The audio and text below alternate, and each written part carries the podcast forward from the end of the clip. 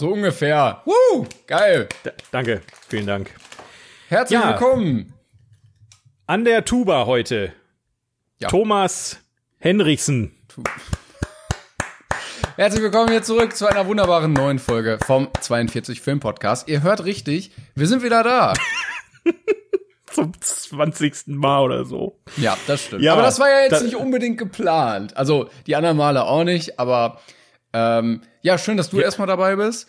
Ja, Und- ich freue mich auch, dass du dabei bist. Also hätte, wer hätte das gedacht, dass wir uns hier noch mal äh, so jung treffen, ne? Ja, Schön, Das, wie ja. gesagt, ähm, das war nicht beabsichtigt, es tut uns leid, aber aus persönlichen Gründen ähm, hat sich das ein bisschen alles nach hinten verschoben und deshalb haben wir leider ein bisschen Pause machen müssen. Trotzdem vielen Dank an alle Leute, die darauf gewartet haben, dass wir wieder uns melden und deshalb sind wir jetzt wieder Fall. da.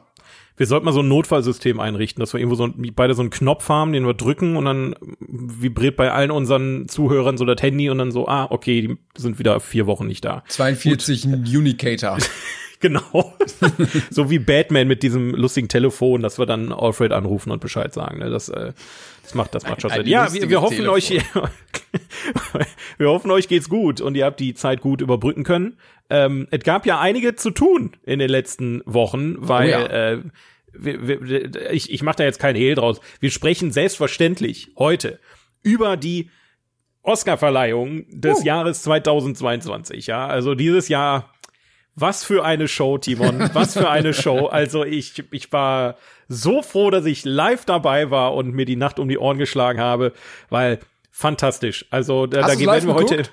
Ja, selbstverständlich habe ich es live geguckt. Sehr geil. Mit, mit, mit, mit Snacks und ich habe mich komplett vorbereitet für den Abend, um dann festzustellen, dass die Snacks, die ich mir geholt habe, nicht so ganz dem entsprachen, was Ja. ich, wo ich Lust drauf hatte, ist immer das Schlimmste. Du sitzt vom Fernseher und denkst dann so, boah, ich hätte Das eigentlich was anderes. ja, alles, Ja. äh, in all, alles, was es gerade so in der Welt gibt, das ist wirklich das Allerschlimmste. Ja, definitiv. Also das, das kann ja jeder von uns wohl nachvollziehen, oder Mhm, nicht? Also, aber ähm, was hast du denn so getrieben die letzten Wochen?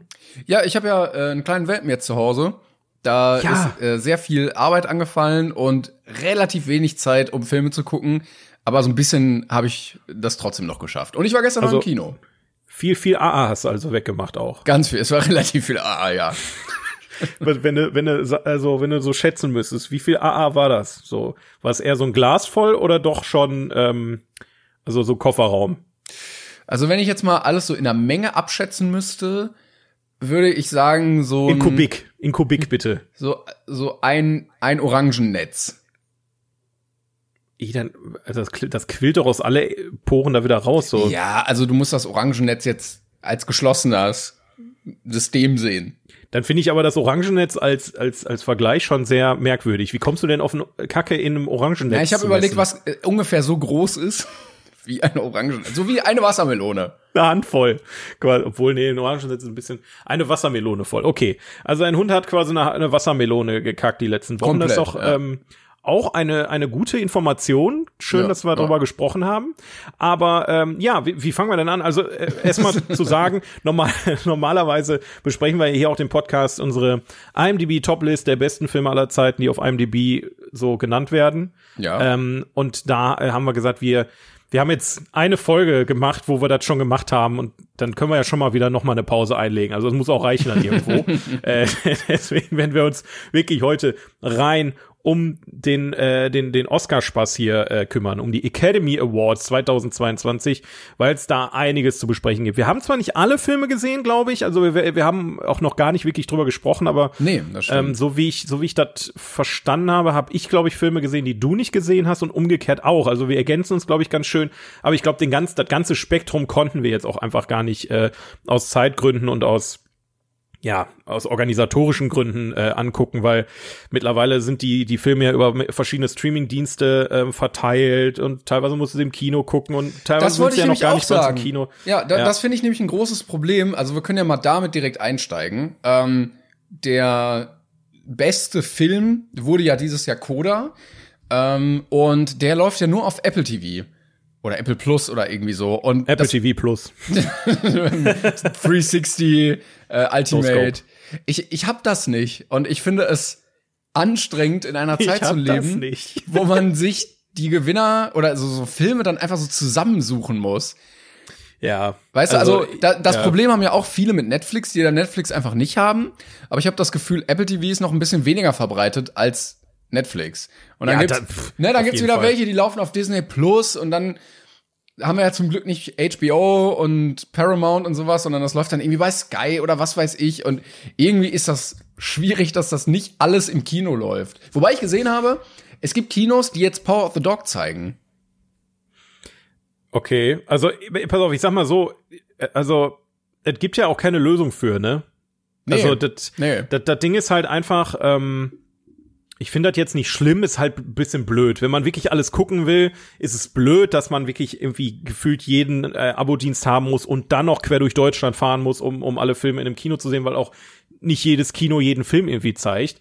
Aber im Umkehrschluss, ähm, die Alternative war früher, dass du halt alle Filme im Kino sehen musstest und teilweise die Filme auch gar nicht im Kino liefen. Also wenn ich mal an Parasite zurückdenke, ja, ähm, ja. da musste man halt schon Kino suchen, was Parasite zeigt, weil es halt vor den Oscars noch eher ein, ein Arthouse lastiger oder als Arthouse abgestempelter Film war, der jetzt vielleicht nicht unbedingt im Mainstream-Kino lief.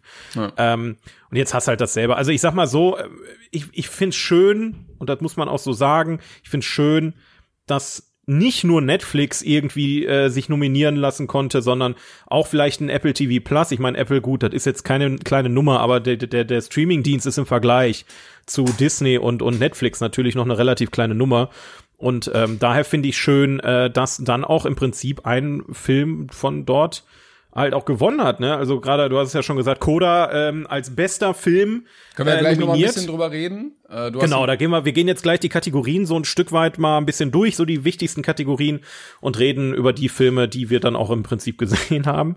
Ähm, also was aber, ich, äh, was ich mir vielleicht vorstellen könnte, wäre, wenn in Zukunft ähm, die Filme dann auch relativ zeitnah bei äh, Amazon oder so zum Kaufen oder zum Ausleihen irgendwie verfügbar ja. sind, dass man sagt, okay, die laufen zwar irgendwie so halb exklusiv auf Apple, Netflix, Disney, schieß mich tot, aber für Geld kann man die dann irgendwie trotzdem noch kaufen, wenn man nur diesen Film sehen möchte.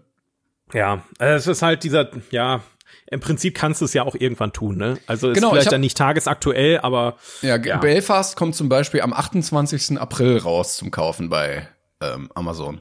Da habe ich tatsächlich, Belfast habe ich echt überlegt, da, da, da sind halt wirklich nur so ganz, ganz kleine ähm, ähm, Programmkinos, die den Film hier zeigen in der Gegend. Ich weiß nicht, ob sich das jetzt durch die Oscars geändert hat, dat, aber die haben ja auch nicht wirklich, wobei doch, die haben was gewonnen, ne?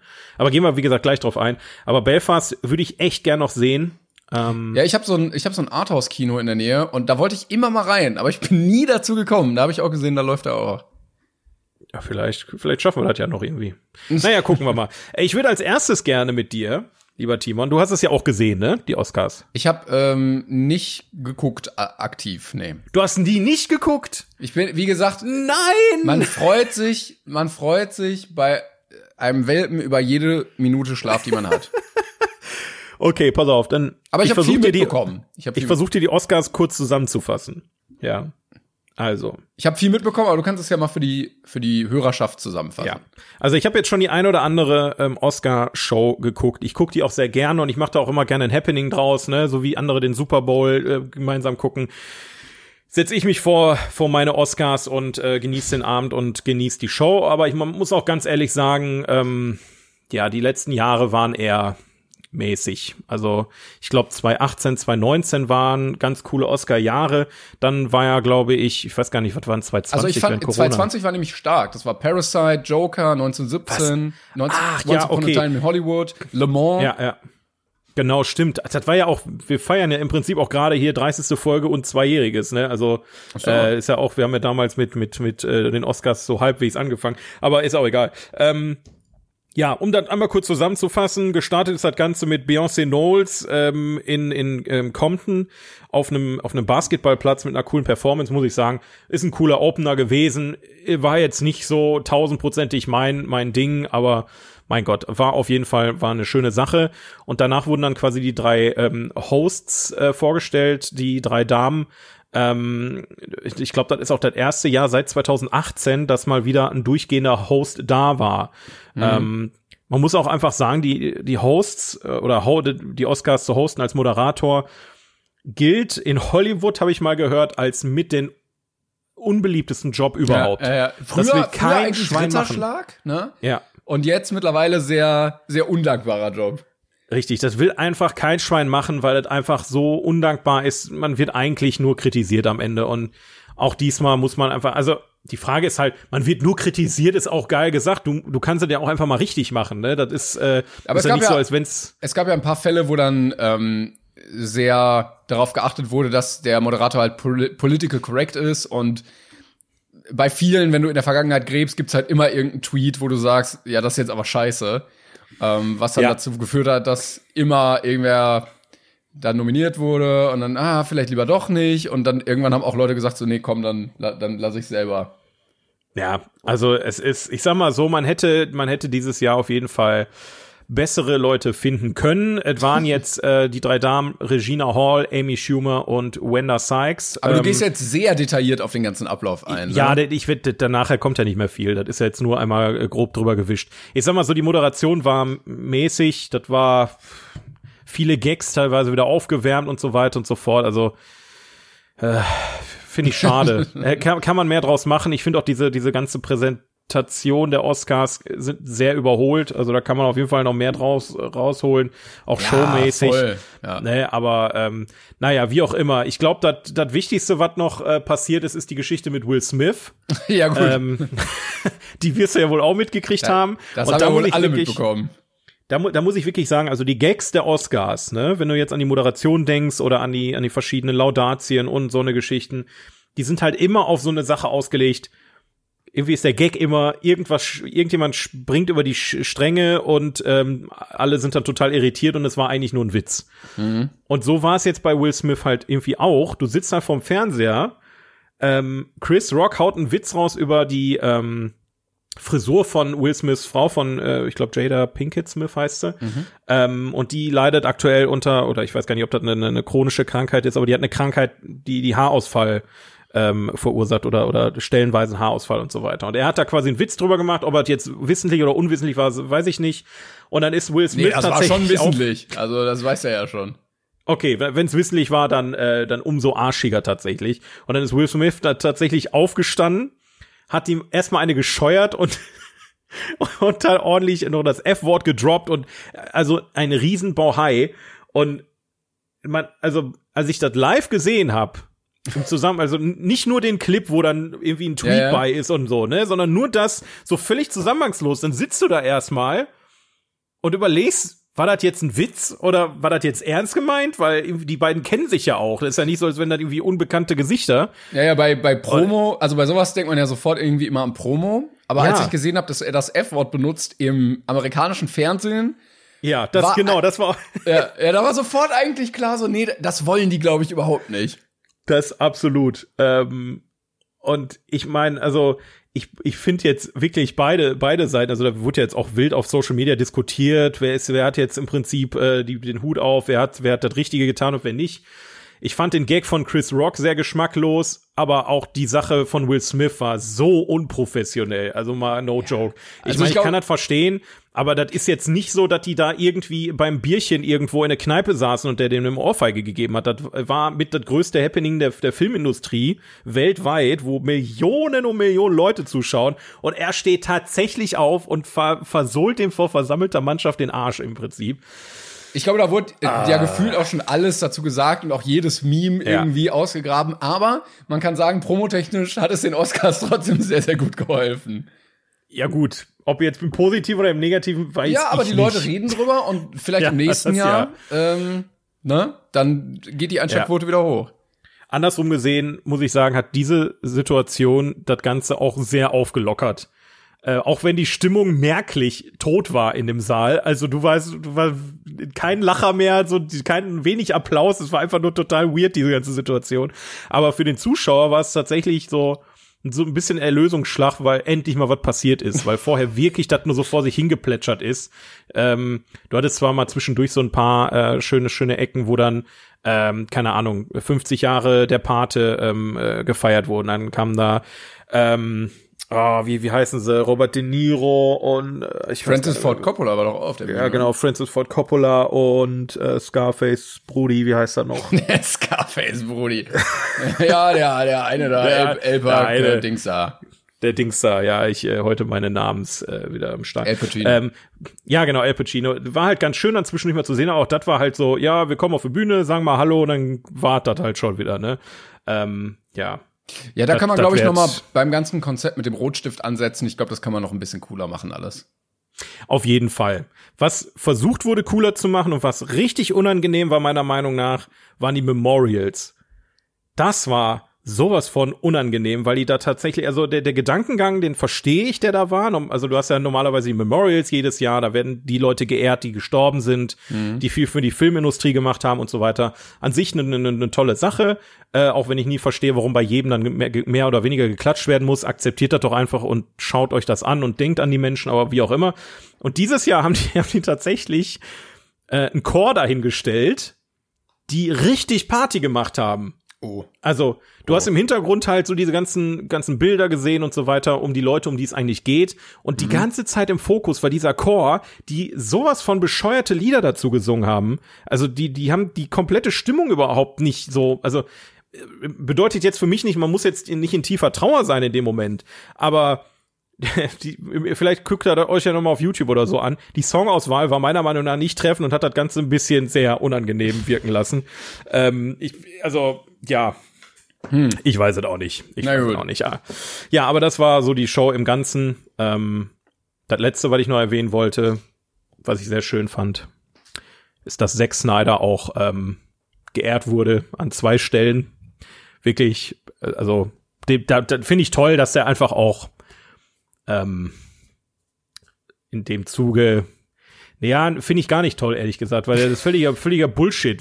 Die, die, die haben da so zwei Kategorien gehabt, die ich überhaupt nicht verstanden habe. So völlig random zwischendurch wurde dann im Prinzip eingeblendet, ähm, ja, Fan, Fan, bester Fanservice, keine Ahnung, irgendwie irgendwelche, irgendwelche Abstimmungen, Top 5 Momente, die Fans toll fanden. Und dann kam dann sowas wie Matrix. Ach ähm, stimmt, die haben so, so Community-Kategorien äh, gehabt, um, um ja. da so ein bisschen mehr Blockbuster reinzukriegen, ne? Richtig. Und bei, bei beiden, bei beiden Kategorien hat Zack Snyder gewonnen. Bei dem einen hat er mit Justice League gewonnen, mit Justice League bei den Oscars, was echt eine Beleidigung für die ganze Veranstaltung war. Und das andere war, ähm, lass mich nicht lügen, was war das denn? Ach, ja, ah, war das hier nicht äh, das mit Till Schweiger? Mit Till Schweiger? Oder das Spin-off, dieses äh, Army Ah, mit of Matthias Schweighöfer, ja, Ach, Army ja, of the Dead. Ja, den, den anderen deutschen. Army of the Dead, genau, genau, genau. Ähm, und da dachte ich mir auch so, was ist denn das, wo sind wir jetzt hier? Und das ist wahrscheinlich auch ein Punkt, den werden wir gleich auch noch des Öfteren besprechen. Die Filmauswahl teilweise, äh, uh, also, deswegen, ähm, als kleinen Übergang dazu, fangen mhm. wir doch einfach mal an, die Filme zu besprechen und die Kategorien, die ähm, während dieser wunderbaren Show, die man sich echt, also ich, ich habe es am Ende bereut, bis halb sechs Uhr morgens wach geblieben zu sein, weil es wirklich nicht so wirklich unterhaltsam war. Aber ein paar schöne Sachen gab es schon, da gehen wir aber gleich drauf ein. Ähm, ja, such dir doch mal eine Kategorie aus, mit der wir hier loslegen können. Boah, gute Frage. Ähm, dann, ja, also es gibt solche und solche, ne, wo man entweder sagt, da kann man drüber reden, oder wo man sagt, jawohl, unterschreibe ich genauso. Ja. Also der große Gewinner, würde ich sagen, des Abends war auf jeden Fall Dune, der irgendwie ja. sechs, sechs insgesamt äh, Kategorien gewonnen hat, vor allen Dingen halt im technischen Bereich. Absolut. Und äh, habe ich voll und ganz gesehen. Also ähm, Dune war meiner Meinung nach schon ziemlicher Maßstab, was ganz, ganz viele Sachen anging. Ich habe mich sehr gefreut über Filmmusik, dass der gewonnen hat. Ähm, dass das ja kein kein klassischer Soundtrack war, sondern ein bisschen ja, es war oft nur so ein, so ein Brumm-Theme, ne, wenn man sich das so vorstellt. Aber ähm, habe ich trotzdem gesehen, oder besten Schnitt hat er gewonnen, besten, also besten Ton. Wenn der nicht gewonnen hätte, wie gesagt, ich saß mal in einem Kino und nebenan lief Dune und ich habe das bei uns im Saal gehört. ja, also ich meine, da war jetzt aber auch die die Konkurrenz jetzt nicht so äh, kompliziert, ne? Also muss man, ich meine, Belfast, West Side Story, Power of the Dog, keine Zeit zu sterben. Gut, No Time to Die ist auch wahrscheinlich, äh, da brauchst du auch äh, gute, gute Sound äh, Skills, aber ähm, ja, wobei, also bei bei einem Musical brauchst du auch guten Ton. Ja, aber wie, sagen wir mal so, bei einem Musical ist ja dann doch eher die Musik im Vordergrund als der, der, der Sound, äh, Sound. Aber dann traurig, dass die nicht beste Musik gewonnen haben. Also besten, ja. beste, besser Song. Aber ja, aber also ist, ein Remake äh, als besten Soundtrack dann nachher auszuzeichnen, ist jetzt auch nicht sonderlich kreativ. Ah, wobei, also zum Thema Remake können wir gleich noch mal kommen. Ja, ähm, ja, ja. Gibt es denn eine Kategorie, über die du gerne sprechen würdest?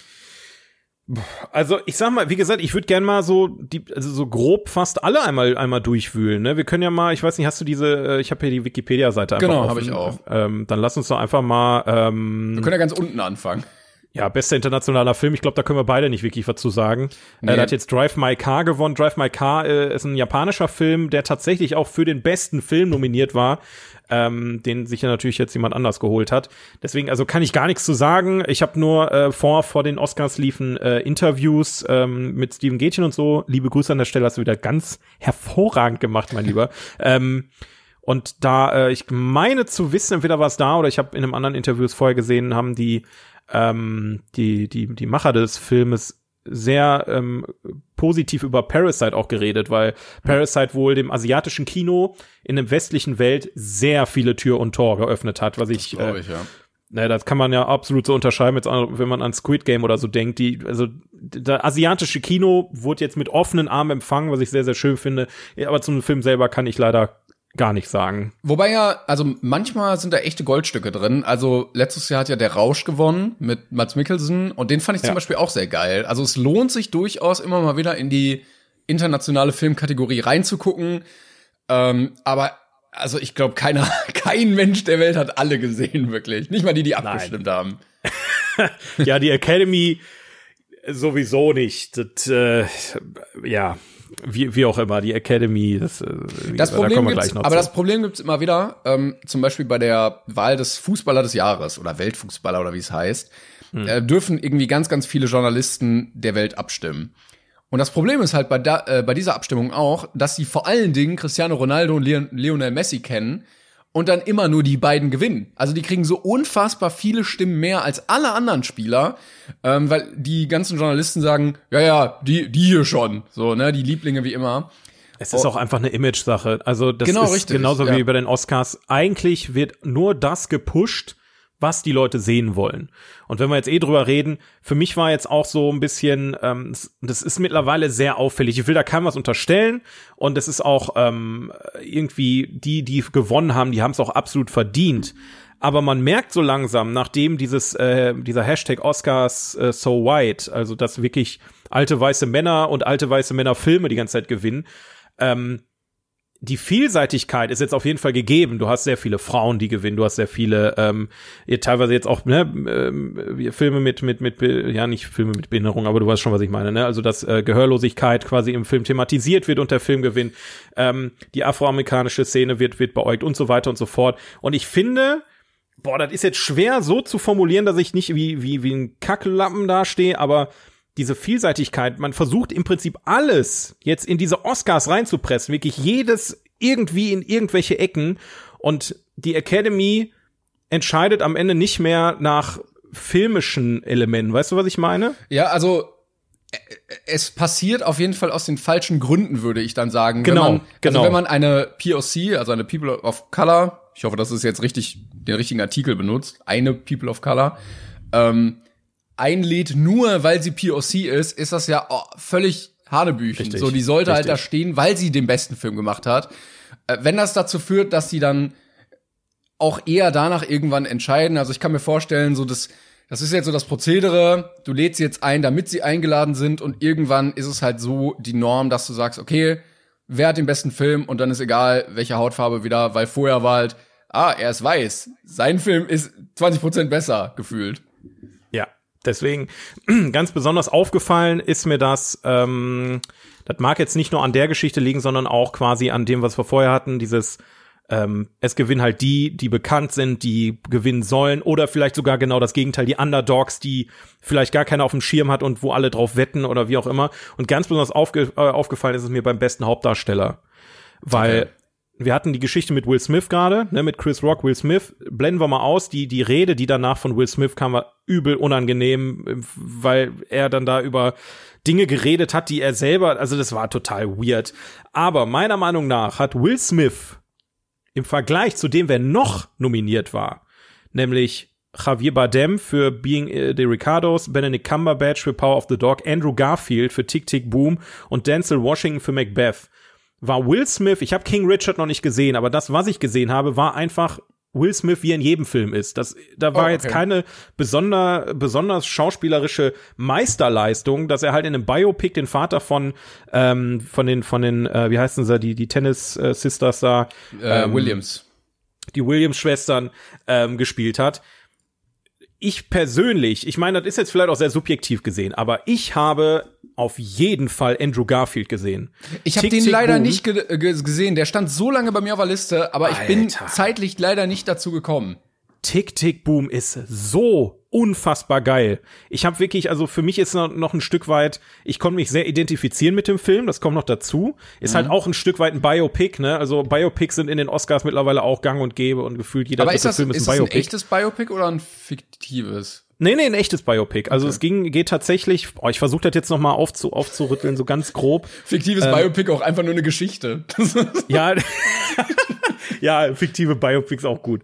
Nee, aber es geht da um einen, ähm, einen jungen, ähm, aufstrebenden äh, Regisseur, kann man dazu nennen, Regisseur, Produzent einer, der, der möchte gerne auf dem, ähm, in New York auf dem, äh, wie heißt das nochmal mit den ganzen Broadway. Musicals? Broadway, soll, soll ich mal, Hier gibt's ja so eine ein, ein Satz Zusammenfassung. Ja, mach, mach du das mal, genau. Ja. Also hier steht die Geschichte von John, einem aufstrebenden Theaterkomponisten, der in New York City kellnert, während er Super Bayer schreibt, von dem er hofft, dass es das nächste große amerikanische Musical wird ja, auch wieder sehr einfach gehalten. Also er, er ist wirklich, äh, der, der, der, der ackert sich einen Arsch ab, der schreibt, ich glaube, seit acht oder der hat acht bis zehn Jahre irgendwo in dem Spektrum, hat er an einem Musical geschrieben. Seine ganze Jugend hat er davon verschwendet, hat ähm, seine Familie hat ihn so weitestgehend unterstützt, er lebt halt in New York, er will seinen Traum umsetzen und in dem Film geht es im Prinzip um, also um, um eine sehr realistische und wenig träumerische Darstellung, wie sich Künstler einen Arsch abrackern, um am Ende nichts zu haben. So, okay. Ne, ist jetzt ist jetzt nicht so, dass, dass ich das Ende jetzt verraten habe, aber es ist ein harter Weg für ihn, ähm, wo er viel investiert, ähm, auch emotional und es ist so fantastisch geschauspielert. Andrew Garfield hat da so einen geilen Job gemacht. Ähm, es ist halt wirklich äh, auch ein Musical, also die singen halt auch viel, auch sehr, äh, sehr, sehr, sehr geile Musik. Ich weiß nicht, vielleicht habt ihr eine Szene schon mal gesehen, wo er da mit Vanessa Hudgens äh, im Prinzip auf der Bühne einen Song ähm, darbietet, weil äh, der Film ist so aufgebaut, dass du ein Stück weit ein, also er selber präsentiert seine Geschichte als als ähm, als Show Davon sieht man teilweise Ausschnitte und dann halt die richtigen Ausschnitte, was passiert. Es ist so, es ist so genial geschnitten, es ist so großartig konzeptioniert und deswegen kann ich einfach nicht verstehen, warum Will Smith tatsächlich einen Oscar für den Film bekommen hat. So, ich, ich war immer eigentlich ein, ein Fan von Will Smith, äh, aber in den letzten Jahren, der macht halt einfach nur noch er spielt sich nur noch selber so und das finde ich sehr sehr schade. Ähm, ich werde, ich werde äh, mir TikTok, TikTok Boom werde ich mir auf jeden Fall angucken. Ich hoffe, ich schaffe auch noch King Richard. Das wird wahrscheinlich so ein, wenn er irgendwann mal bei Prime ist, werde ich da mal reingucken. Ja, wahrscheinlich. Aber ja. ähm, vielleicht ist das auch wieder einfach mehr Oscar-Bait. Also, dass man sagt, so, okay, ähm, ein Biopic, ähm, POC, äh, weltbekannte Leute ähm, und da, dann, dann spielt man so ein bisschen tragischer und dann zielt es darauf ab, irgendwie auch mit der Rolle den Oscar zu gewinnen. Das hat man ja immer wieder, dass Leute demnach so ein bisschen spielen, dass sie extra versuchen, noch mal irgendwie einen Oscar gewinnen zu können. Ähm, ja. Vielleicht war Tick Tick Boom einfach der falsche Film dann dafür. Ja, finde find ich sehr schade, dass äh, der Film als solches auch nicht mehr in den Vordergrund gerückt ist, weil ähm, ich schon lange, lange nicht mehr sowas Geniales gesehen habe und ich glaube, das ist auch mit der erste Film seit Parasite, glaube ich, mit dem ich wirklich zehn, zehn von zehn gegeben habe. Oh, krass. Also, ähm, wie gesagt, es kann auch viel Subjektives dranhängen, ne? Wird vielleicht jetzt nicht unbedingt jedem gefallen, aber guckt euch den Film wirklich mal an. Ähm, es ist eine, eine, eine tolle Geschichte, eine, eine mitreißende Geschichte, eine sehr emotionale Geschichte. Und mir hat's voll und ganz gefallen. Und deswegen war ich, ich war ein Stück weit sauer. So, es war so klar, Will Smith, so steht Will Smith ab dafür mit dem Oscar. Ich weiß, hat er überhaupt schon mal einen Oscar gewonnen? Nee, ich glaube nicht, erster. ne? Aber ich glaube, er war schon nominiert auf jeden Fall. Ja. Naja, das ähm, war das. Jetzt bist du wieder dran. Jetzt darfst du dir eine Kategorie aussuchen. Ja, ich, wie gesagt, ich scrolle gerade so ein bisschen durch. Ähm, ich bin jetzt, also es gibt ja so Kategorien, die sind irgendwie so richtig egal. So bester animierter Kurzfilm. Boah, das war, darf ich da auch noch was zu sagen? Das fand ich sowieso richtig frech, ne? Ähm, bei den Interviews am Anfang, also wo dann äh, Steven Gätchen da am, am roten Teppich stand, da sagte er, oh, die Leute, die, die müssen jetzt alle schnell rein. Ah, die waren äh, ausgelagert, weil, die Kategorien, ne? Genau. Es werden nämlich jetzt sechs Kategorien vorab aufgezeichnet. Und ja. ich dachte mir schon so, hä? Und ja, dann, ich, während ich, also während du die Show siehst, hast du dann halt gesehen, die haben manche Kategorien, wie zum Beispiel ähm, ja bester äh, bester Kurzfilm oder sowas, haben die dann pre-recorded, kurz geschnitten und ja. mal eben schnell so zwischendurch als als Häppchen so mit reingeworfen. Ja. ja, ich glaube, das war das Problem mit, äh, was hat die Marktanalyse ergeben? Ja, wir sind zu lang. Ja, welche Kategorien ja. sind die unbeliebtesten? Ja, komm, zack. Ja, ja, ja. Deswegen, ich, ich kann ich es irgendwo verstehen, dass man es einkürzen möchte, ähm, ne, dass man das vielleicht jetzt nicht alles äh, da auf dem Servierteller und so weiter. Aber irgendwie fühlte sich das auch irgendwie sehr frech an gegenüber den Leuten, die dann da auch gewonnen haben und dann da wirklich auch sehr, ähm, sehr viel Herzblut reingelegt haben. Und die, ich meine, gut, in dem Moment hat sich das für die wahrscheinlich nicht so angefühlt, aber im Nachhinein wahrscheinlich. Ja, also du willst ja auch da auf der schönen großen Bühne stehen, live und sowas. Das ist schon irgendwie. Ja, ja, genau. Naja. Ähm, ich bin ja. bei bester Animationsfilm. Ähm, da ja. waren ja Flea, Luca, Die Mitchells gegen die Maschinen, Raya und der letzte Drache und Encanto nominiert und Encanto hat gewonnen. Ich muss sagen, eigentlich relativ schwache Kategorie dies Jahr. Ich finde, bester Animationsfilm ja. war schon immer ein Brecher. Und ich hatte letztens gesehen, es gab drei Jahre hintereinander, wo Disney, also Disney gewinnt ja sehr oft, muss man ja, ja. sagen, mit normal Disney oder Pixar. Ähm, und da hat hintereinander gewonnen. Äh, ich weiß nicht, ob chronologisch, aber Ratatouille, Wally und Oben. Und das waren drei richtige Brecherfilme hintereinander. Ja, ja. Und äh, ich hatte Encanto gesehen. Ich fand den ganz cool, aber jetzt auch nicht so, so ne, in der absoluten Oberklasse von Disney-Filmen. Ich fand Luca ganz nett. Ich fand die Mitchells gegen die Maschinen auch ganz nett. Die anderen beiden ja. hatte ich nicht gesehen. Ich finde okay, dass Encanto gewonnen hat, auf jeden Fall, weil der auch so ein bisschen, ja, tiefgreifend da mal wieder war. Also da ging es halt wieder um ein bisschen mehr, das finde ich immer ganz schön. Aber ähm, ja, da hatte ich mir so ein bisschen mehr erwartet aus der Kategorie. Es ist auch wieder so, dass es Encanto ist auch der Film, der die meisten Wellen geschlagen hat. Ne? Also es ist wieder das Thema. Ähm, ob das jetzt Zufall ist oder ah, weiß ich auch nicht. Aber ich gebe dir eigentlich zu 1000 Prozent recht. Also Flea habe ich leider auch nicht gesehen, genauso wie Raya und der letzte Drache. Das sind zwei, also Raya und der letzte Drache ist auch von Disney, soweit ich weiß. Genau, ja. Ähm, von Flea hatte ich bis zu den Oscars noch gar nichts gehört, aber das ist auch ein, äh, ich glaube, ein, ein ähm, norwegischer Film oder schwedischer Film Dänisch, oder dänischer, glaube ich, ja. Oder dänisch. Also ist vielleicht auch noch mal ein Blick wert.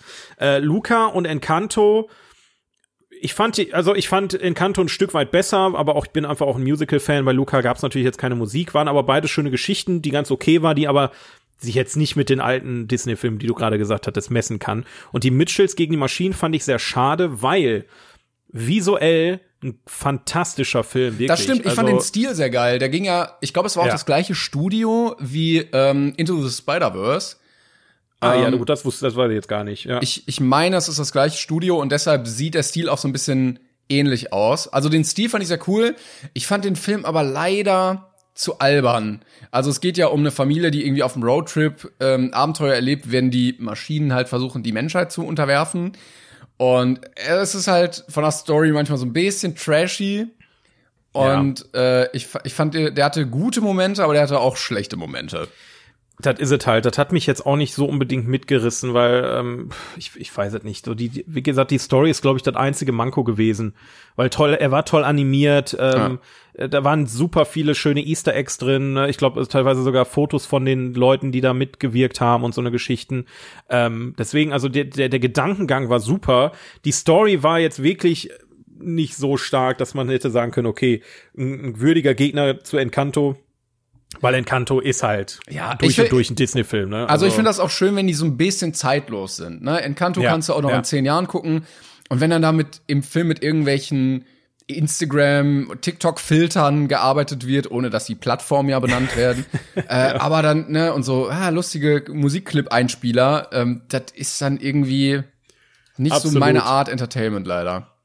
Was, was ich aber bei Encanto sehr faszinierend finde, ist, dass ja dieser äh, We Don't Talk About Bruno Song äh, mittlerweile Richtung ähm, äh, Let It Go Vibes versprüht. Ich finde den Also gar nicht so krass, den Song. Ich, ich auch nicht. Das war so mit der, also ich habe mir nicht viele, viele Songs sind bei mir im Ohr geblieben nach dem Film, Ja. was ich auch sehr schade fand, obwohl die Musik sehr, sehr, sehr schön ist. Äh, aber gerade der Song, dass der bei den Kids jetzt auch so gut ankommt, wundert mich halt wirklich. Das ist, äh, ist irgendwie auch wahrscheinlich für die Macher so ein bisschen eine Überraschung gewesen. Die haben wahrscheinlich ihr Hauptaugenmerk haben ja auf den- völlig andere Lieder gelegt. ja, die haben ja den anderen Film, äh, den anderen Song eingereicht als bester Song. Also Ja. die haben halt danach, also die Einreichung stattgefunden und dann haben sie gemerkt, oh fuck, der andere Song ist ja viel beliebter. naja. Aber äh, Ja. also mein Problem mit Encanto war, dass ich äh, es gab irgendwie keinen Konflikt. Also äh, kein, kein Momentum, wo irgendwie was auf der Kippe stand oder so. Es war so, oh, es gibt ein Problem, das ist die Lösung, okay, die Lösung hat funktioniert. Und dann war es für mich so, warte mal, der Film ist schon vorbei. Ähm, und, das war so ein bisschen, Das fand ich aber erfrischend. Also ich fand die ganze Idee dahinter sehr schön. Ähm, es war jetzt aber, wie du schon sagtest, also das ist halt so das Problem, was ich mit den letzten Disney-Filmen wieder hab, dass ähm, die Zeitlosigkeit ist, boah, also Das war ja, wie gesagt, das war ja auch mein Problem. Ich hatte es ja vor, vor der Aufnahme schon gesagt, mit Rot oder Turning Red. ja, Der ist absolut leider nicht zeitlos und dann finde ich es immer so ein bisschen niveaulos. Also in dem Film wird getwerkt und ich finde, das, das gehört irgendwie nicht so in so einen Disney-Film rein. Das ist so, weiß ich nicht. also Turning Red ähm, ist halt, das ist halt das äh, mit dem äh, Das ist jetzt ein großes Fass, was wir aufmachen. Genau, ja. Aber Turning Red ist halt diese mit diesem großen, lustigen äh, roten Panda, ne, falls ihr den schon mal bei Disney Plus gesehen habt, der aktuelle äh, äh, Streifen von Disney. Der, der hat wirklich, und das ist bei Disney tatsächlich mal was Neues, ähm, die Hauptzielgruppe ist äh, aufwachsende Kinder, also ne, quasi Kinder, die quasi gerade so, zum so jugendlichen 12, Alter. 13, würde ich sagen. Richtig. Ja. Ähm, wenn man den aus dem Gesichtspunkt betrachtet, ist es ein, ein sehr schöner Film, sehr großartiger Film. Der ist aber wirklich nichts für, ähm, weiß ich nicht, äh, fast 30-jährige Ja. weiße Männer. Ne? Wie, also, weder für Kinder noch für Erwachsene. Also ich würde ihm jetzt nicht einen Achtjährigen zeigen, weil der versteht den einfach ja, noch nicht. Ja, Also da, also genau. Also es ist wirklich ein Film für, für fürs Teenie-Alter im Prinzip. Dafür war ganz cool, ob er sich jetzt ähm, auch auf längere Distanz zu dem entwickelt, was er gerne möchte. Das wage ich Nee. auch zu bezweifeln, muss ich sagen. Aber man kann ihn sich mal eben weggucken. Aber das ist auf jeden Fall Nee. kein Film, den wir wahrscheinlich bei den Oscars im nächsten Jahr sehen werden. Das kann man schon mal, also glaube ich, so gesagt, wie sagen. gesagt, ich fand den nicht gut, aber ja, ja. ja. Ähm, aber sonst, Encanto war ein schöner Film, kann man sagen. Yo. Ja. Ja, das wie ist gesagt, auf jeden Fall verdient gewonnen. sonst beste visuelle Effekte Dune. Ich glaube, da willst du da Ja, irgendwas zu sagen? das, da war, ähm, da war ich echt gespannt. Warte, da muss ich mal eben Ach gucken. so, ja, ich sehe nämlich gerade, wer noch nominiert war. Keine Zeit Genau. zu sterben, also James Bond, Shang-Chi, Richtig. Spider-Man und Free Guy mit Ryan Reynolds. Ja, okay. Genau. Ja, Das ja. war äh, für mich eine ne sehr unklare Sache. Also ich hätte jetzt nicht auf Dune gewettet, auch wenn Dune auch aus meiner Sicht wahrscheinlich der Favorite ist, auch wenn No Way Home unfassbar fantastisch aussah, da brauchen wir nicht drüber reden. Ähm, Das stimmt. und auch Shang-Chi und äh, also gut, No Time Ja. to Die habe ich bis heute immer noch nicht gesehen. Free Guy war jetzt so schön, dass er erwähnt wurde. Der, der hätte jetzt für mich da aber jetzt auch keine Chance gehabt gegen die anderen. Aber ähm, ja, Dune auf jeden Fall äh, visuelle Effekte.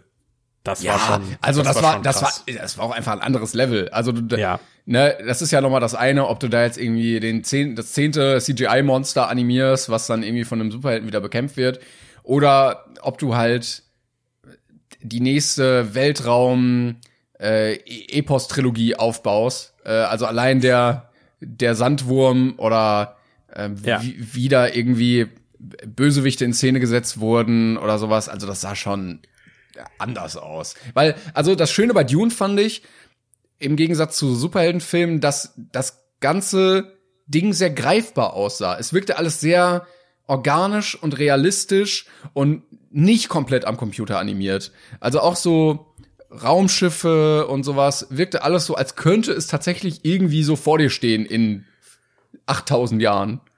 Ich glaube aber tatsächlich, also da muss ich sagen, ähm, da lege ich so halbwegs mein Veto ein. Also du hast recht, ja, also es sah genau so aus, aber die Art und Weise, wie Spider-Man No Way Home äh, animiert ist, die ist ja absichtlich so. Das ist ja absichtlich kein Hyperrealismus wie bei Dune. Ja, ja, klar. Das sind ja zwei völlig verschiedene Paar Schuhe.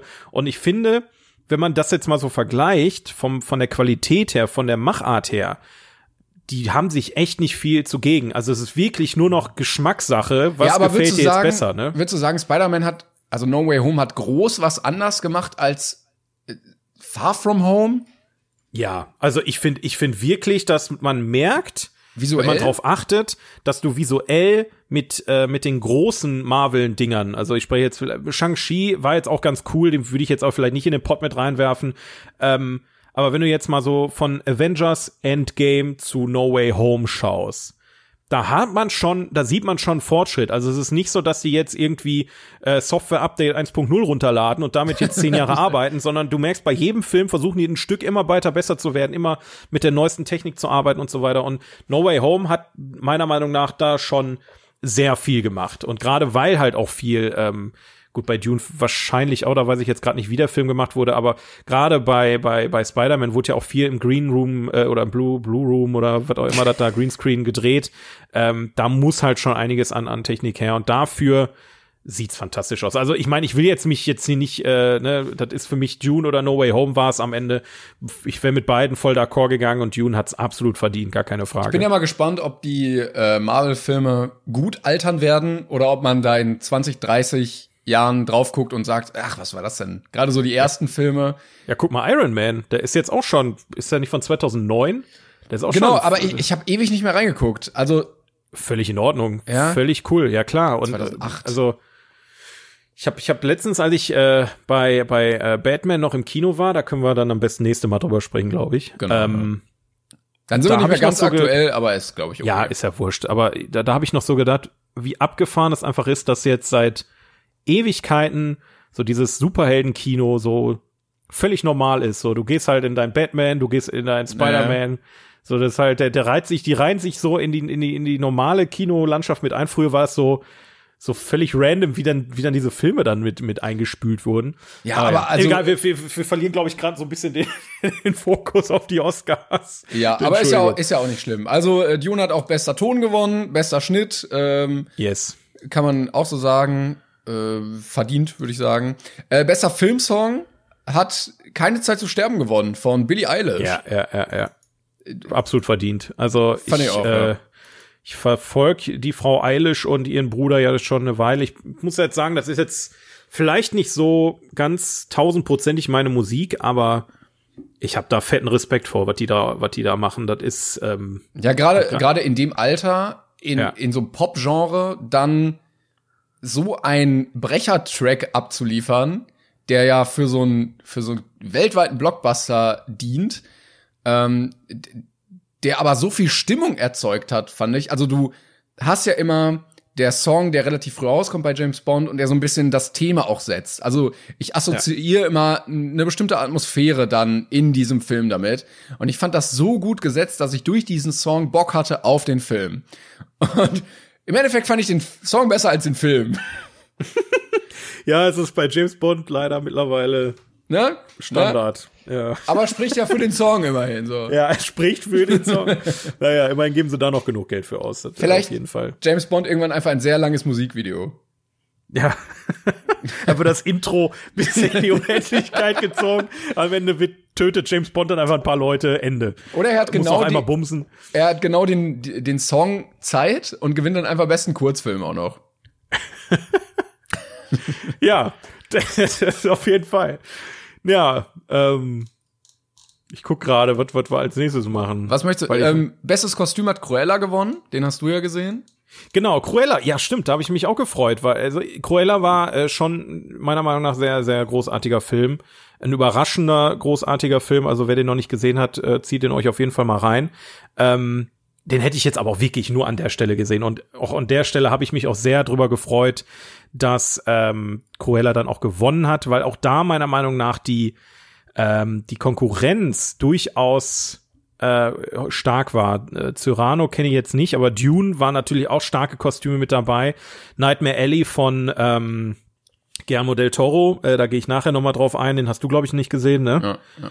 Ähm, West Side Story. Der, also da waren auch großartige Kostüme, West Side Story auch, aber Cruella hat, hat dem Ganzen halt nochmal äh, so ein bisschen das Sahnehäubchen aufgesetzt, deswegen ähm, auf jeden Fall verdient. Aber finde ich dann auch schön, dass dann doch teilweise Filme gewinnen in Kategorien, wo sie es dann auch verdient haben und vielleicht dann auch nur da. Ja, also dass genau. man nicht sagt, okay, ja, hier Dune, ne, der ist so ein toller Film, dann gewinnt er auch noch das, sondern da hat man sich dann Gedanken gemacht und gesagt so, ja, wer hat denn wirklich das beste Kostüm gemacht? Und wenn alles andere so okay ist oder gut, aber das wirklich herausragend, dann kann er da auch gewinnen. Absolut. Das ist genau das, was, was du sagst. Ich habe auch mittlerweile einfach das Gefühl, die, die, die, die Academy sucht sich so eine Handvoll Filme raus, die wird irgendwie in alle Kategorien verstreut. Ja, genau. Und dann werden so vereinzelt mal ein paar andere Filme aus, aus Out of the Box irgendwie hinzugefügt. Und das finde ich irgendwie bescheuert auch teilweise. Ja, also wenn du, du halt siehst, genau, wie viele Nominierungen teilweise einzelne Filme immer bekommen. Also Power of the Dog hat zwölf Nominierungen bekommen. und ich fand den nicht so mega geil. Den habe also, ich leider nicht gesehen. Genau, es ist so ein, so ein Western-Ding mit, ähm, ja, oder nicht Western, spielt, glaube ich, 1880 oder irgendwie sowas. Ähm, mit Benedict Cumberbatch in der Hauptrolle, er ist aber Cowboy. Ähm, doch, Drama, Liebesfilm, Western. Ja, okay. Ja, klar, also ich hätte das jetzt auch als Western, so wie ich das gesehen habe. Ne, und er ist bei IMDb mit sieben bewertet.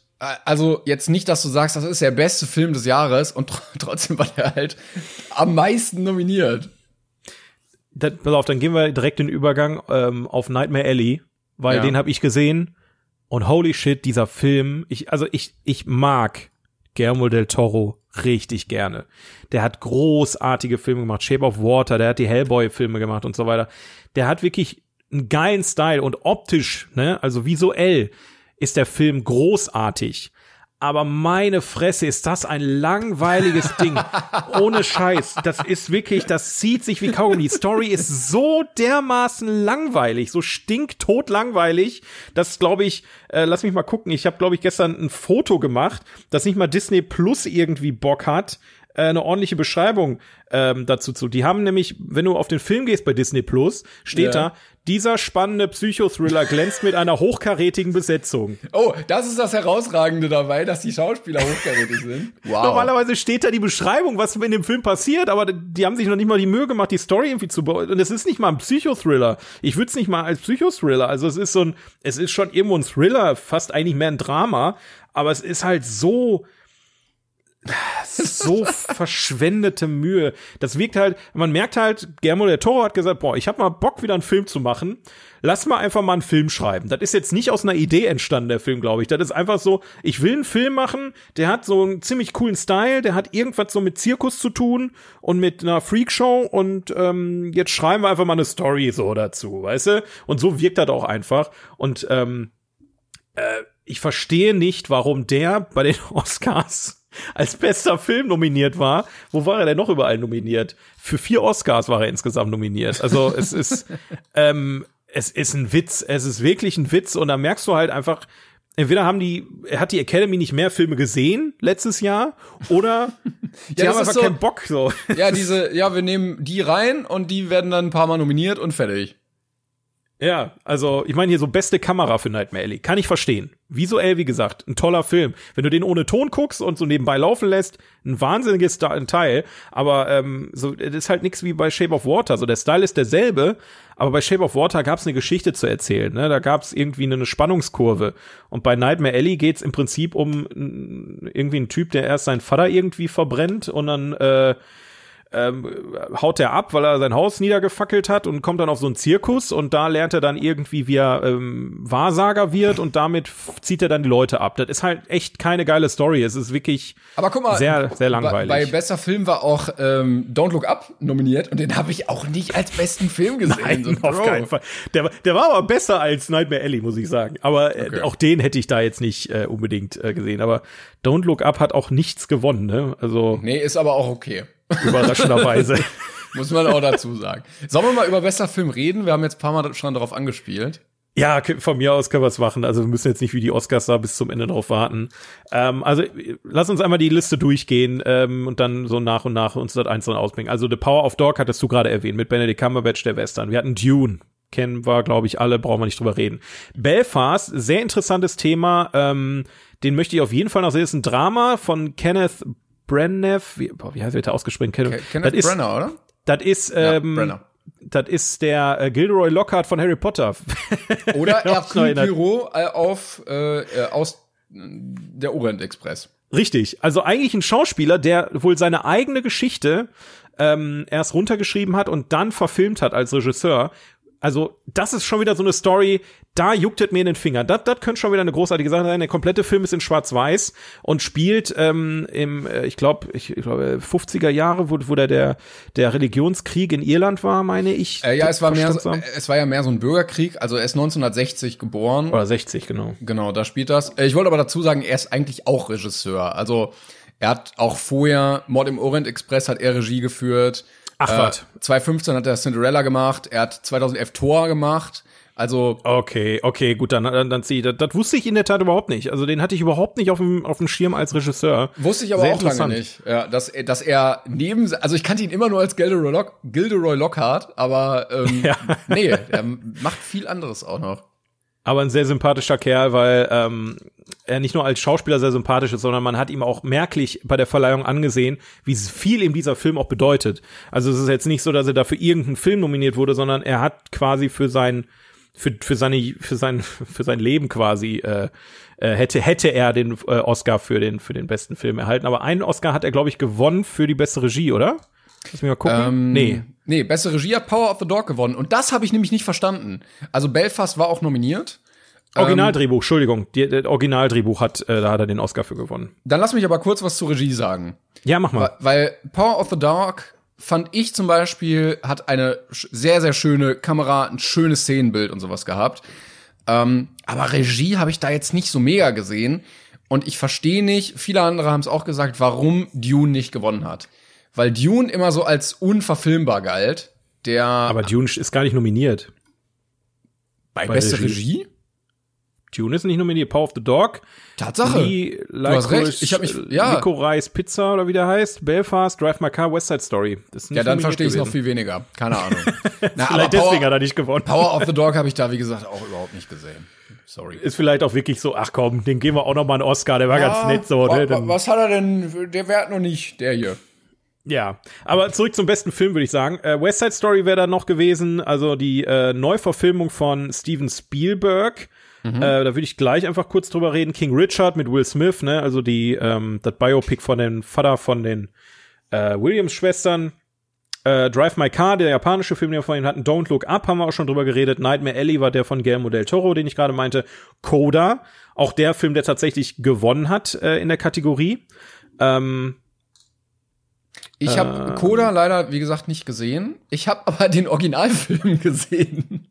Also, ähm, der Film ist ja ein Remake eines französischen Films. Ähm, ich weiß nicht, ob ich das hier im Podcast schon mal erzählt hatte, aber ähm, ich meine doch, ja, mit den verstehen Sie die Dingsbums, ne?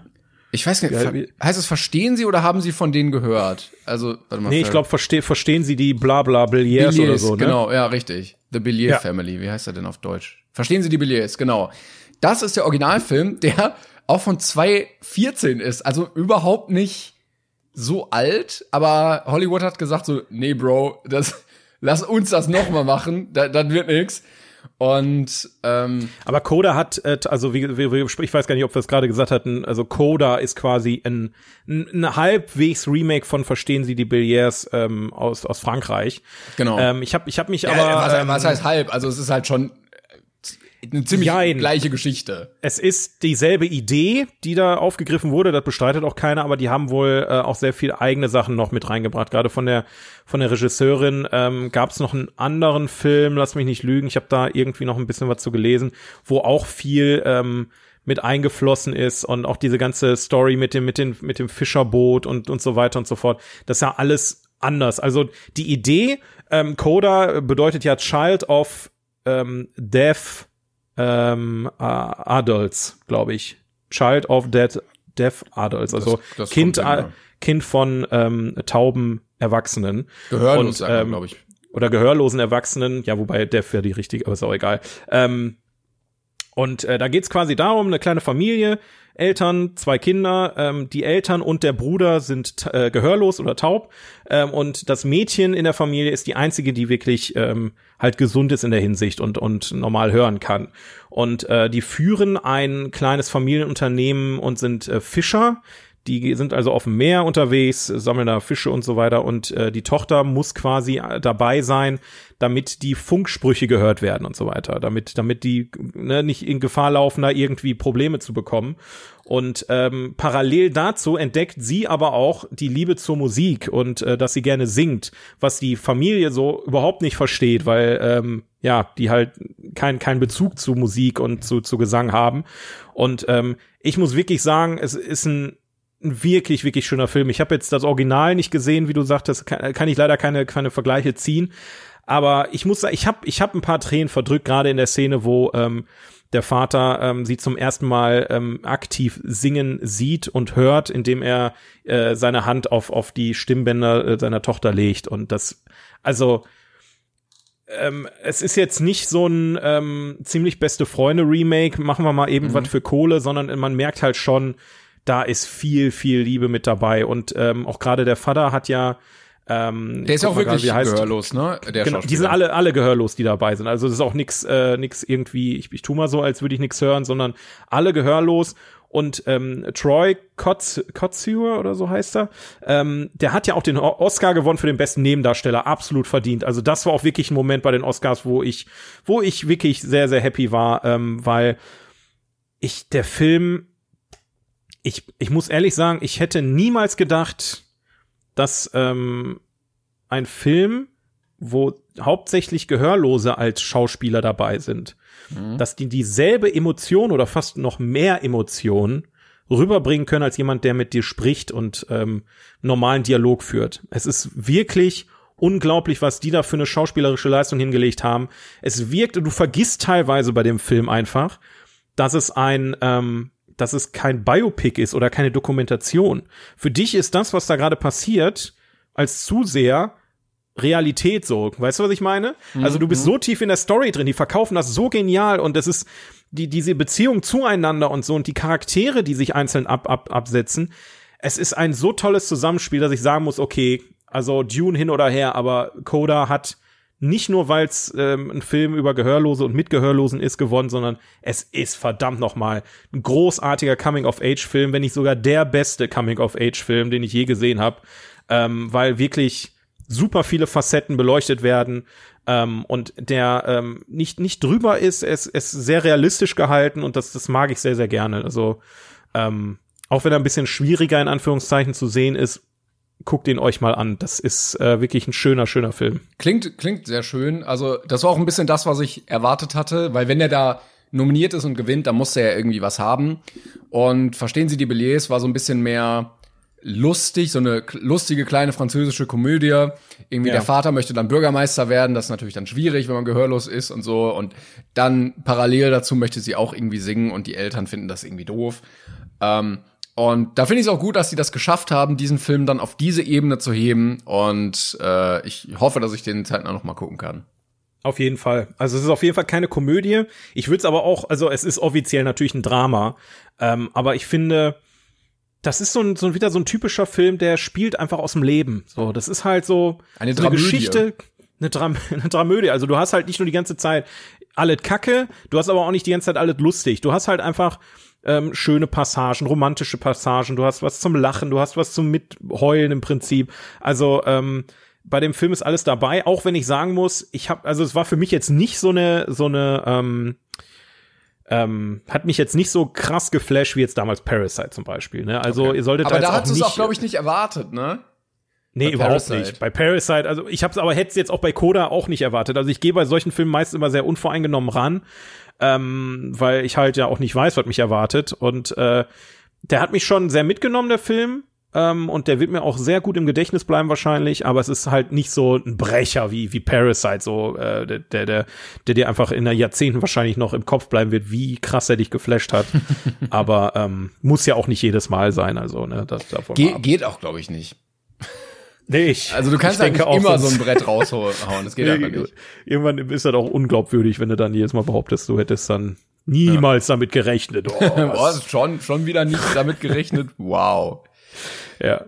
Ja, das dazu. Ähm, wie gesagt, ich hoffe, ich kann mir den angucken. Ähm, ich kann leider überhaupt nicht zur beste Hauptdarstellerin sagen. Ich habe The Eyes of Tammy Faye nicht gesehen, leider. Den habe ich gesehen. Und ich habe, ich, ich glaube, ich habe nicht einen Film davon gesehen, der nominiert war bei denen. Nee.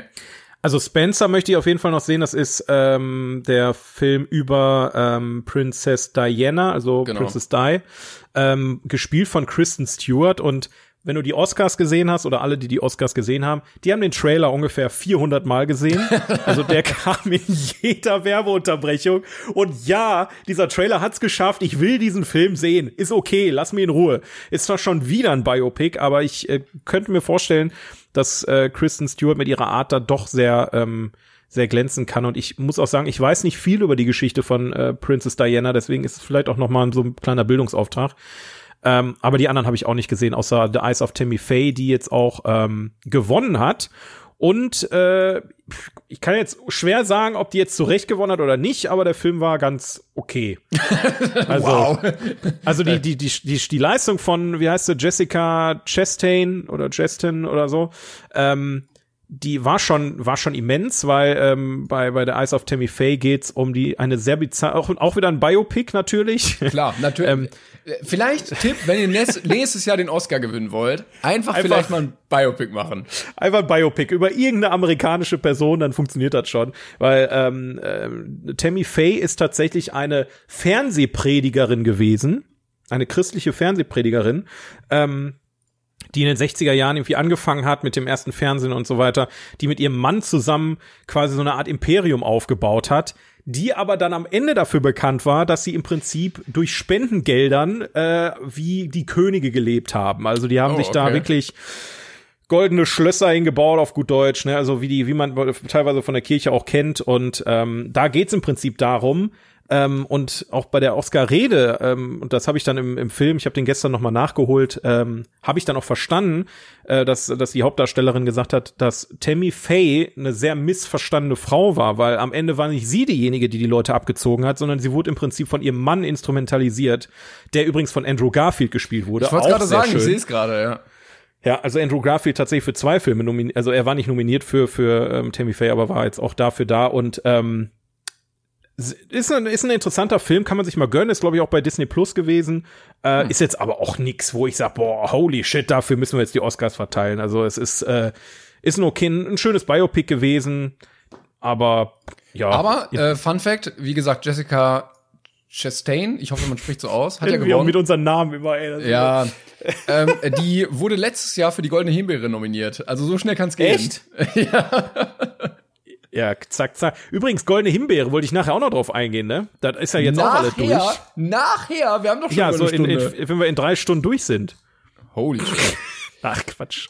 Nein. Also, ähm, ich, ich, ich möchte auf jeden Fall ganz kurz bei, wenn wir über Goldene Himbeere gerade sprechen, äh, also es gibt der, der, der, der schlechteste Film 2021. Ja, wenn wir über den besten geredet haben, müssen wir auch über den schlechtesten Jetzt reden. muss ich, warte, ich muss kurz die Goldene Himbeere, ich muss die Nominierten einmal sehen. Da gibt's doch bestimmt hier Wikipedia. So, ja. Oh, schlechtester Film. Ja. Diana, das Musical. Darüber wolltest du reden? Nee, also ich habe den Film äh, auf meine Watchlist jetzt getan. Der ist, äh, der ist auf Netflix, der Film. Den Oh, werde ich mir okay. auf jeden Mal Fall bis zum nächsten Mal angucken, weil es ist tatsächlich ein Musical über äh, Prinzessin Diana, die auch ja mit einem anderen, also ne, die, Geschichte wurde ja dann quasi mit Kristen Stewart äh, bei den Oscars nominiert und als Musical ist sie bei den äh, bei den Goldenen Himbeere ähm, äh, nominiert. Und dieser Film hat nicht nur den, äh, die, die Goldene Himbeere für den schlechtesten Film bekommen, sondern auch für das schlechteste Drehbuch, die schlechteste Regie, Eieieiei. die schlechteste Schauspielerin und die schlechteste alles scheiße. Nebendarstellerin. Das ist alles scheiße an dem Film. Es ist, es ist tatsächlich ein Musical, was sie einfach gefilmt haben. Ähm, Ich, ich bin wirklich gespannt, was mich da erwartet, weil es sieht richtig kacke aus. Weil warum sollte man aus der Geschichte ein Musical machen? Aber da stelle ich mir bei vielen Musicals immer die Frage. Ähm, aber auch äh, sehr interessant, ähm, dass Will Smith auch eine goldene Himbeere bekommen hat, dafür, dass er einen Oscar gewonnen hat. Moment, was? Also es gibt, es gibt den Razzie Redeemer Award, den Himbeeren Erlöserpreis, wird an Schauspieler oder Regisseure vergeben, die früher Himbeeren gewonnen hatten oder dafür nominiert waren und die inzwischen positive Preise gewinnen konnten. Das ist einfach, das ist so ein, so ein richtiger Geniestreich. So, das ist nochmal so richtig schön Seitenhieb von der goldenen Himbeere. Ach, guck mal, du gewinnst einen Oscar. Na komm, wir kriegst noch eine goldene Himbeere, weil du einen Oscar gewonnen hast. Das ist einfach, ja. Es gibt auch die Kategorie schlechtestes Leinwandpaar und gewonnen hat äh, in Space Jam LeBron James und Zitat irgendein Warner Cartoon Character, mit dem er dribbelt. Ich finde aber super, dass Tom und Jerry äh, nominiert sind äh, aus Tom und Jerry, der ja wohl auch richtig kacke sein soll. Den habe ich Gott sei Dank auch nicht geguckt. Oder Jared ähm. Leto und entweder sein Latexgesicht, seine Klamotten oder sein Akzent in House of Gucci. Das ist halt auch schon wieder ein Grund für mich, House of Gucci mal zu gucken, ne? Weil Jared Leto, der wird so niedergemacht für seine Rolle da, dass das ist wirklich fast schon, fast schon äh, sehenswert ist. Der hat auch gewonnen, schlechtester ah, okay. Nebendarsteller, krass. Ja, ja, genau. Okay. Ja, ja. Der cool. hat da richtig abgeräumt. Ach ja. Oh Mann, nee, ey. zurück zu den Oscars. Äh, haben wir noch irgendwas, was wir, was wir mal beleuchten können? Was gibt es denn für Filme, die wir noch gar nicht besprochen haben? West Side äh, Story. Ja, Hattest genau. du West Side Story gesehen? Nee, leider nicht. Äh, der lief auf oder lief im Kino? Im Kino und auf Disney ist der. Äh, okay. Auf Disney Plus. Ja, ich habe ähm, das Disney Plus, aber ich guck da gar nicht so viel bei rum. Also Oh, da, also ich bin mittlerweile mehr auf Disney Plus als auf Netflix unterwegs, wenn ich ehrlich bin. Also die hauen in letzter Zeit echt viel nice Stuff raus, muss ich sagen. Auch äh, jetzt so ein bisschen mehr in die Erwachsenenrichtung, ne? Also ja, ich hatte ja, gesehen ja. bei, äh, was war das denn hier? Tommy und pa Pam und Tommy. Ja. War ja so ein Biopic über Pamela Anderson und ihren äh, Macker, würde ich sagen.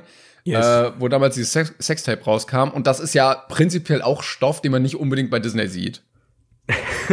ja, also du musst halt bedenken, Disney hat ja jetzt auch Fox und so weiter aufgekauft und viele ja, Sachen genau. von, von äh, Hulu äh, wandern bei uns auch direkt äh, auf Disney Plus. Also das ist dann teilweise auch vielleicht gar nicht von Disney direkt, aber ähm, ich find's schön, dass, dass wir dann jetzt nicht wieder einen Umweg über Sky oder so einen Scheiß nehmen müssen, weil jetzt auch äh, House of the Dragons, also der Game of Thrones Nachfolger für August ja jetzt auf Sky mal wieder angekündigt wurde. Yippie, yippie, yippie. Ähm, aber äh, deswegen, also Disney Plus äh, macht da momentan echt eine ne, ne schöne Figur. Ähm, und auch halt, wie gesagt, West Side Story, muss ich, muss ich ganz ehrlich gestehen, ich habe den, ich habe sowohl das Remake als auch das Original geguckt und beide habe ich ungefähr bei der Hälfte abgebrochen. Echt? ja. Warum? Ich, also früher war es halt so, ich habe West Side Story ähm, hat mir mein Musiklehrer hat uns der damals gezeigt in der neunten oder zehnten Klasse. So, der ja. meinte halt, war, der hatte nur gut gemeint. Er dachte, er zeigt uns den Film und wir sind alle voll begeistert und tatsächlich waren wir halt alle überhaupt nicht begeistert, weil es ist also ich sag mal so, ich bin ich bin ein großer Musical Fan, aber ich habe echt meine Probleme mit West Side Story und das sage ich, obwohl ich Cats ja, den, oh, das Remake oh, ja, komplett ja. geguckt habe. Also den habe ich zu Ende geguckt. Ja, und West Side Cats habe ich nach, ich glaube, zehn Minuten ausgemacht. Also nee, Cats habe ich durchgezogen, aber Cats geht auch keine drei Stunden oder dreieinhalb Stunden. Also West Side Story ist allein von der Länge her schon echt krass. Und ich muss wirklich sagen, ich komme, also West Side Story ist ja auch einfach nur ein Musical kombiniert mit Romeo und Julia und irgendwie dieser ähm, äh, Einwanderungsproblematik in Amerika in den 20er, 30er, diese, Hier steht, Zwiespalt. Ähm, äh, eine Adaption des Musicals von 57, West Side Story, untersucht verbotene Liebe und die Rivalität zwischen den Jets und den Sharks, zwei Straßenbanden. Ja. Also im Original, und das, das solltest du auf keinen Fall einem 16-Jährigen zeigen, im Original ist es fast schon ein bisschen lächerlich, dieser Kampf. Also die, die, die tanzen, die machen ja Kampftänze im Prinzip. Ne? Also die, die boxen sich da nicht. Das sind zwei Gangs, die in der Stadt gefürchtet sind. Und wenn die, wenn die gegeneinander antreten, dann tanzen die halt in Dance Battles und so eine Geschichten. Mhm. Und das ist halt im, im, im Original. Und dann ich mit 16 im Musikunterricht ist keine gute Kombi gewesen. So, ich habe da, ich habe, also das hat keiner von uns irgendwie ernst genommen. Es ist ja eine Metapher, glaube ich, einfach für den Kampf, Klar, richtigen Kampf. ja, so, ne? se selbstverständlich, das, das ja. Ähm, ich habe ihn dann nachträglich nochmal nachgeguckt, aber auch da habe ich bei der Hälfte aufgehört, weil ich gedacht habe, boah, es ist einfach, die Geschichte ist so, die zieht sich wie Kaugummi. Ich bin sowieso kein Fan von Love Stories. Die Musik ist tatsächlich nicht schlecht, aber irgendwie passt das für mich nicht. Und jetzt habe ich bei dem Remake, gerade weil es auch für den Oscar, für die Oscars nominiert ist, weil es visuell wirklich, wirklich toll aussieht im Vergleich zum Original. Du hast Steven Spielberg als, als Regisseur dahinter und so.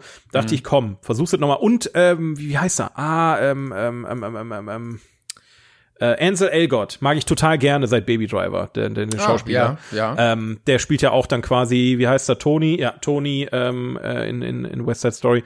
Aber ich muss auch ehrlich sagen, auch bei der Hälfte des Remakes, Aber ist vielleicht auch dann einfach nicht dein dein Film, dein Genre so. Also Ja. es, ich klicke mich gerade durch die Bilder und es sieht sehr kitschig aus. es ist wirklich super kitschig und ich bin auch einfach eingepennt dabei, ne? Und dann, Aber komisch, dass dann auch Steven Spielberg sagt so, ja Mann, das mache ich jetzt.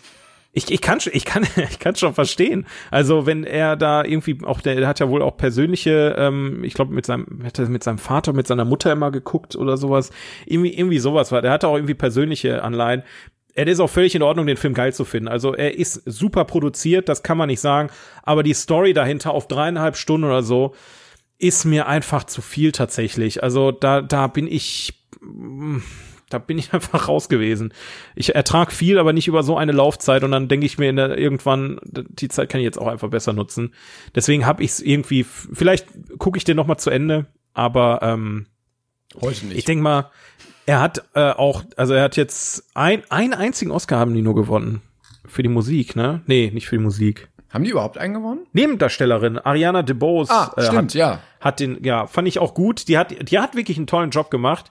Auch wenn da wieder die Frage ist, okay, du hast halt auch wieder super starke ähm, Konkurrenz dabei. Wobei ich jetzt, wenn ich so drüber gucke, doch, doch nicht so stark. Ja, also Judy Dench ist wahrscheinlich nominiert gewesen, weil sie nominiert, also weil sie Judy Dench ist. Kirsten, Kirsten Dunst kannst du am besten beurteilen. Bei The Power of the Dog kann ich gar nichts zu sagen. Ja, also ich, ich fand sie leider sehr anstrengend in Power of the Dog, ähm, weil sie eine, ähm, eine, eine Ehefrau spielt, also sie lernt ähm, einen Mann kennen, wird dann seine Ehefrau und versinkt dann in so einer Depression und Alkoholsucht. Und sie war dann sehr oft sehr nervig und anstrengend und ist natürlich auch eine Art Talent, das filmisch rüberzubringen, aber ich mochte die ganze Rolle irgendwie nicht so ganz. Und ähm, es war schon sinnvoll für den Film, aber irgendwie war es dann immer so, ach, geh mal weg. Ja, okay. Dann, ich meine, gut, das mag dann wahrscheinlich eher an der Rolle liegen, aber äh, ich denke, dass Aber sie hat da jetzt auch nicht West das Brett an die Wand geschauspielert, muss man sagen. Und äh, noch weniger ähm, bester Nebendarsteller war ja auch nominiert ähm, Jesse Plemons, heißt er, glaube ich. Ähm, manche kennen ihn ja auch aus ähm, Breaking Bad hat er, glaube ich, mitgespielt. Ja, ja, genau. Ähm, und die sind ja auch in echten Paar. Also Jesse Ja, Plemons ja. und äh, wie heißt sie? Ju Kirsten, Kirsten Dunst. Kirsten Dunst, genau. Und ähm, die sind halt in Power of the Dog auch das Ehepaar. Und ich finde, also ich sehe ihn auch nicht als bester Nebendarsteller, weil ich finde, er hat einen sehr baumartigen Stil. Also er hat sehr wenig Emotion und steht Ja. viel rum und ist immer so, ja, ich, ich bin auch da. Der, der hat ja auch bei, bei Jungle Cruise äh, und so mitgespielt. Also es ist, ähm, ich mag ihn tatsächlich ganz gerne, aber er verkörpert für mich eigentlich immer denselben Bösewicht so. Also Ja, er ist kein Bösewicht in Power of the Dog, aber ich finde, er, also er spielt immer gleich. Er hat so eine ganz Ja. komische, hölzerne Art, dass ich, also ich kann mich mit der Art des Schauspiels einfach nie so anfreunden. Ja, aber das ist, ähm, ich glaube, ich glaube in den in den Nebendarstellern, also ähm, der der liebe Herr äh, Kotsur, wie wird der ausgesprochen aus Koda? Ich weiß es nicht, keine Ähm, Ahnung. Kotzür, Kot, Kotzur, egal wie man es sagt, es klingt einfach immer wie Kotze, ne? Was ist der denn, warte mal, was ist der denn für ein Landsmann? US-Amerikaner. Kotzar. Kotzar, aber Ich das klingt auch wie. Kotze. Ist auch egal. Der ist, äh, der hat es auf jeden Fall äh, definitiv zurecht gewonnen und auch die Frau de Bose, äh, die in West Side Story, ähm, die hat, die ist wirklich mit einer der einzigen Personen des Films, die ist mir besser im Gedächtnis geblieben als die Hauptdarstellerin. Oh, okay. Die, die, die hat wirklich einen guten, guten Job gemacht. Also eine, eine tolle Schauspielerin, deswegen bin ich gespannt, ähm, ob man die vielleicht noch mal öfter sieht hier und da.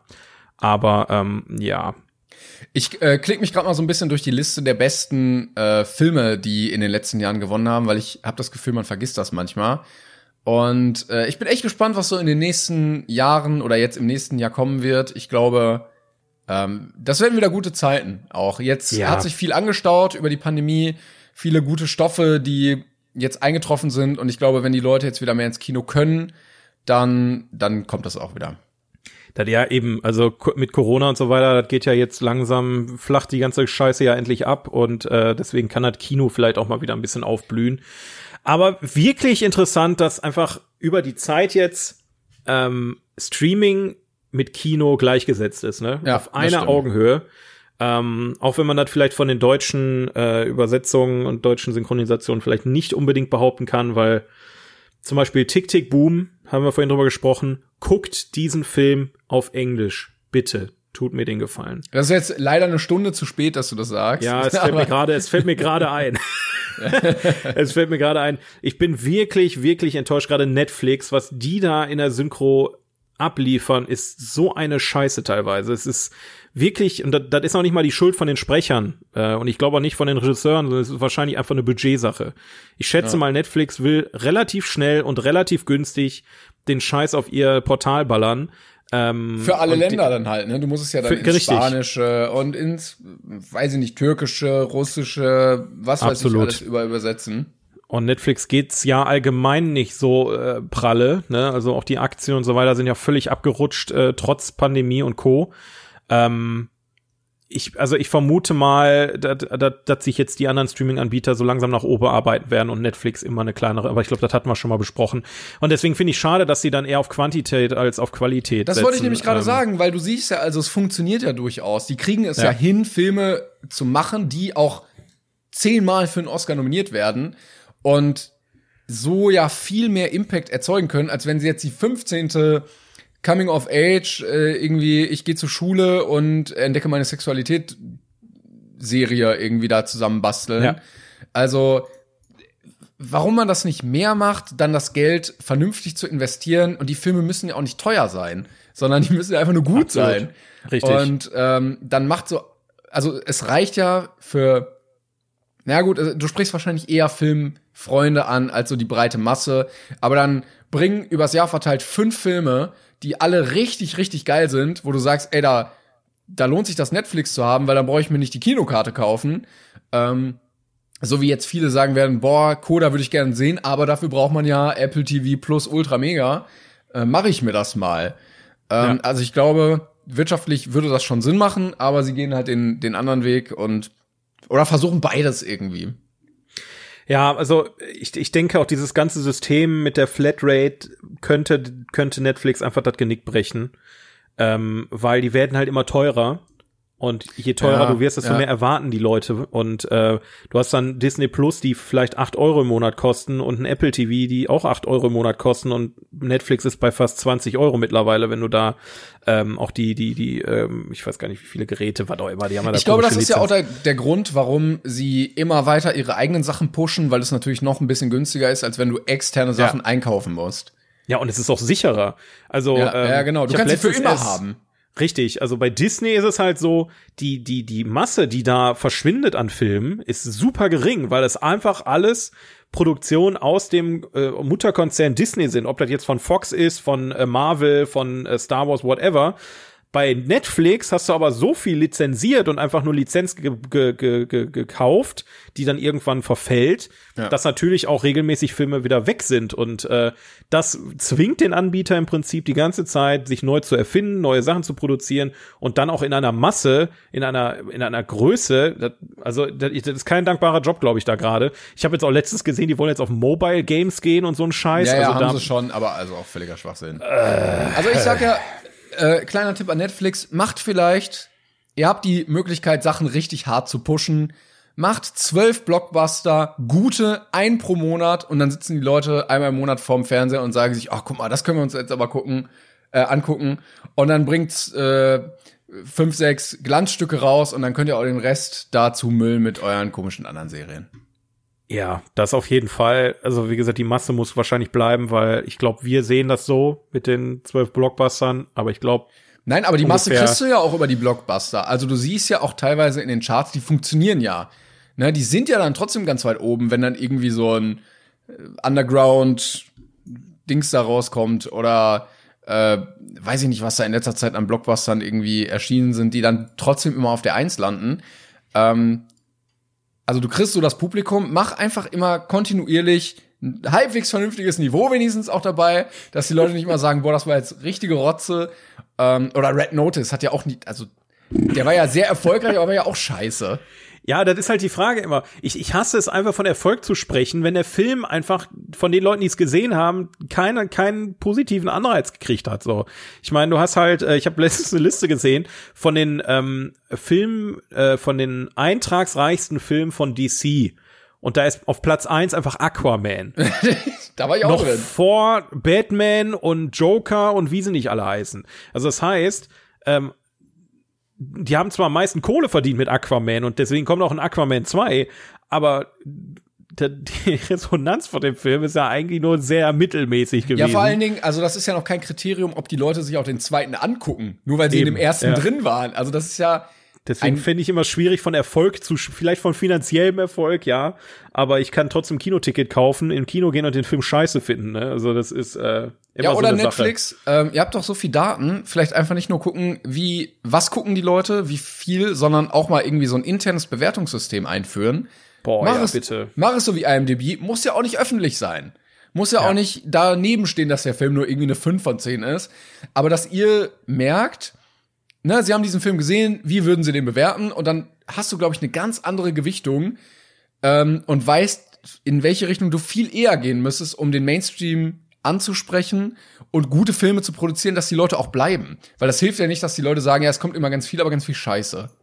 Die Leute lieben auch einfach bewerten. Die lieben es, Mega. Zu bewerten. Me meine Meinung, das ist, yes! Das ist einfach, ich verstehe einfach nicht, warum kein Streaming-Anbieter eine Bewertungsfunktion drin hat. Du kannst bei Netflix zwar einen Daumen hoch drücken, aber dann werden dir einfach nur noch mehr Filme vorgeschlagen, die wahrscheinlich ja. genauso sind. Ähm, Finde ich bescheuert so. Ich meine, warum nicht, ne? Und ich könnte mir auch vorstellen, die haben ja das hin und wieder, dass sie Sachen so wirklich am Reißbrett planen, wie zum Beispiel ähm, äh, House of Cards war ja am Anfang genau das, ne, wo ja. geguckt wurde, was funktioniert. Und ich glaube, sie würden es schaffen, einen unfassbar erfolgreichen Blockbuster zu kreieren, der auch bei IMDb auf neun oder so kommen würde, ähm, wenn sie wirklich alle Daten nutzen, die sie sich dann holen könnten. Ja, absolut. Aber Mach ja. das doch mal. Die Film Filmwelt ist leider eine sehr kommerzielle Welt, deswegen am Ende juckt die Leute das wahrscheinlich noch nicht mal mehr, was wir gut oder schlecht finden, sondern einfach das, was wir gucken. Es ist ähnlich wie im Fernsehen. Ist völlig egal, ob die Leute äh, Big Brother und äh, was weiß ich, Love Island toll finden. Es kommt nur drauf an, dass die das auch angucken. Ja, ähm, aber wie gesagt, wenn, wenn du es scheiße findest und dann nicht mehr zuguckst, dann hast du ja auch nichts gewonnen als Produzent. Ja, das ist auch wieder wahr. Naja, ich würde sagen, wir ähm, haben diese Special-Folge, die jetzt endlich mal wieder kam, äh, ganz gut, gut abgerappt. Genau. Ja, ja, ja. Also hast, zum Abschluss, hast, hast du äh, einen Favoriten von allen Filmen, die bei den Oscars waren? Ja, wie gesagt, ich habe nicht alle gesehen, ähm, aber wenn ich mir jetzt einen aussuchen müsste, den ich, ähm, also welchen ich auf jeden Fall noch mal gucken würde, wäre Dune. Auf jeden Fall bitte noch mal im Kino dann. Und welchen ich mir auf jeden Fall jetzt unbedingt noch mal angucken möchte, ist Tick Tick Boom. Okay, also du bist quasi für dich ist der beste Film Dune gewesen von denen, die du, die du da hattest. Ja, also der hätte für mich auch gut gewinnen können als bester Film. Ich verstehe, okay. dass der als Anfang einer Trilogie manchen dann doch so ein bisschen offen gelassen hat und die vielleicht sagen, okay, vielleicht eher so Richtung zweiter Film, dritter Film. Aber für mich hätte er auch gewinnen können. Ja, also mein Liebster war definitiv Don't Look Up. Und damit, ähm,